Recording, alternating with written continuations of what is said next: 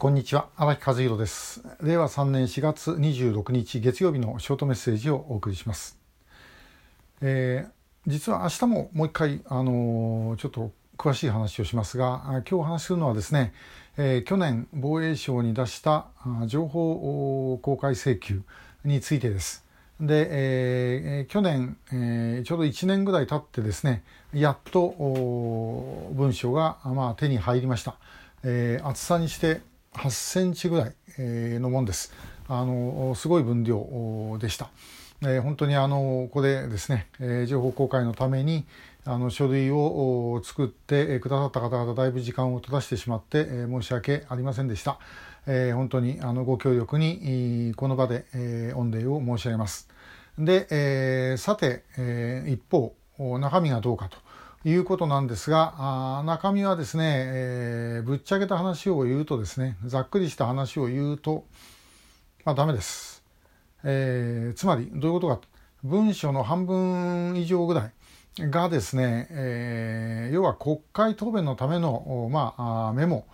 ということになります。で、えー、どういうことをやっておりますしかし本当はやるべきですけども日本は、まあ、憲法上国際法上の制約がありできませんと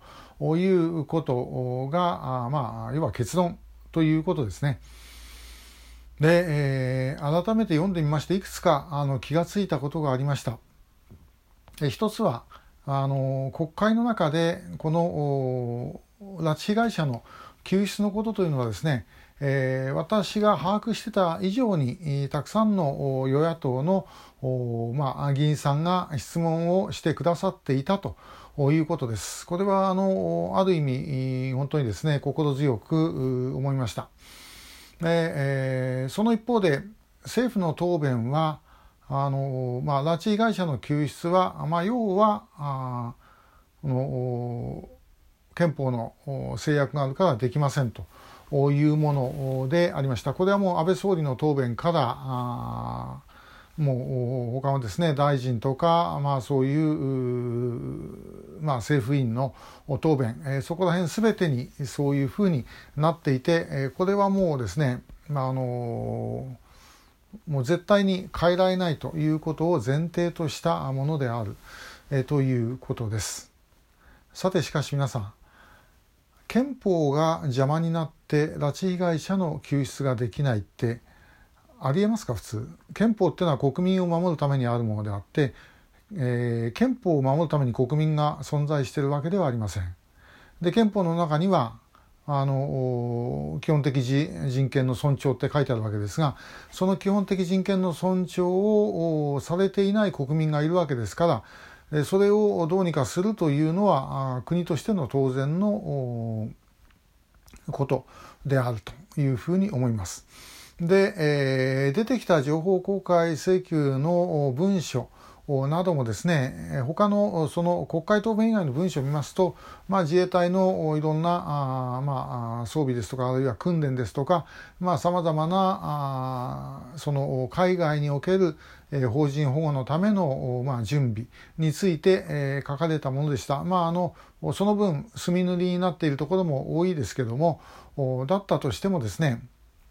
えー、そこからまあ感じられることは、まあ、これがそのままではないにしてもそれをですねある程度直せば北朝鮮にいる拉致被害者の救出に十分に適用できるということです。でもちろんそのためには情報の収集とか当然ですねやんなければいけないことが山ほどあります。これはもう政治のレベルも含めてあるいは外交とかですねいろんなこと含めてやんなきゃいけないことありますけどもそのやんなきゃいけないことというのは今でもできることです。でそれをやっとけばもう能力はある。であとはそうしたら憲法の制約ということになる。でこれは別に憲法を変える必要はないと思います。それはもう解釈の問題で国民を助けるのにですね憲法が邪魔になるということはさっきも申しましたけどももうあってはいけないことですし、えー、ありえないことですやってしまえばそれまでで、えー、やはりあの読んでて感じたのはもう結局総理の決断しかないということだと思います。で今残念ながらあの一つの流れとしてこれメジャーになっているとは思いませんけども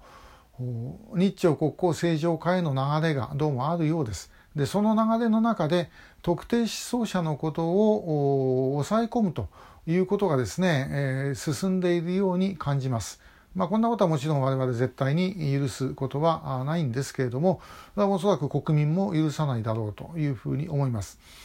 でそういう方向へ向かって舵を切るのではなくて拉致被害者は救出をするんだとということでですね、えー、舵を切っていただきたいというふうに思います。もちろんいろんな交渉をして、そして一人でも二人でも取り返せるんであれば、それに越したことはないと思いますけれども、しかし根本は捉えてるんですから、えー、取り返すということしか、まあ、ないと思います。その前提でどういうふうにさまざまな手段を使っていくかということになる。それを改めて、えー、お考えをいただきたいというふうに思う次第です。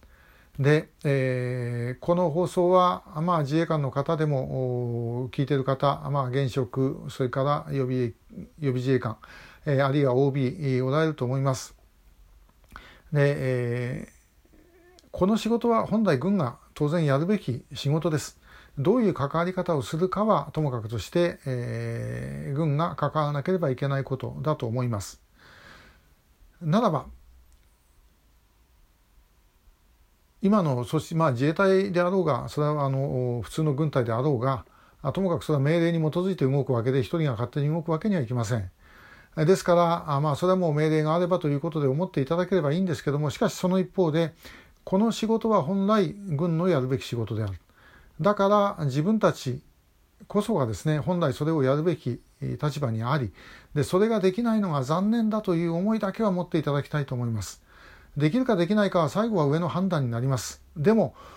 それでも現場にいる人間がこれはやっぱり自分たちどうしてもやらなきゃいけないやりたいというふうに思ってるかどうかということはですね私はすごく大事だというふうに思ってます。残念ながら将軍クラスでもですねこの拉致被害者の救出は自衛隊の仕事ではないというようなとんでもないことを言っている人がいるというのが現状です。そんなことは絶対にありません。これは軍隊がやるべきでもしそんなことをしないんだったらば自衛隊の存在自体の意味がないとすら私は思ってます。えー、ぜひとも特に現職の皆さんにはそれを考えていただきたいと思います。明日もう一回その現物の紙も見ていただきながら、えー、これについてお話をするつもりです。今日もありがとうございました。